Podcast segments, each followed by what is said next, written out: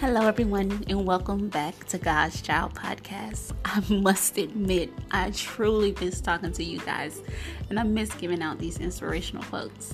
But you know, I had to go away. I have to take a little break since Mother's Day and get everything else back together before I come back rejuvenated to give you guys more inspiration and more messages from God.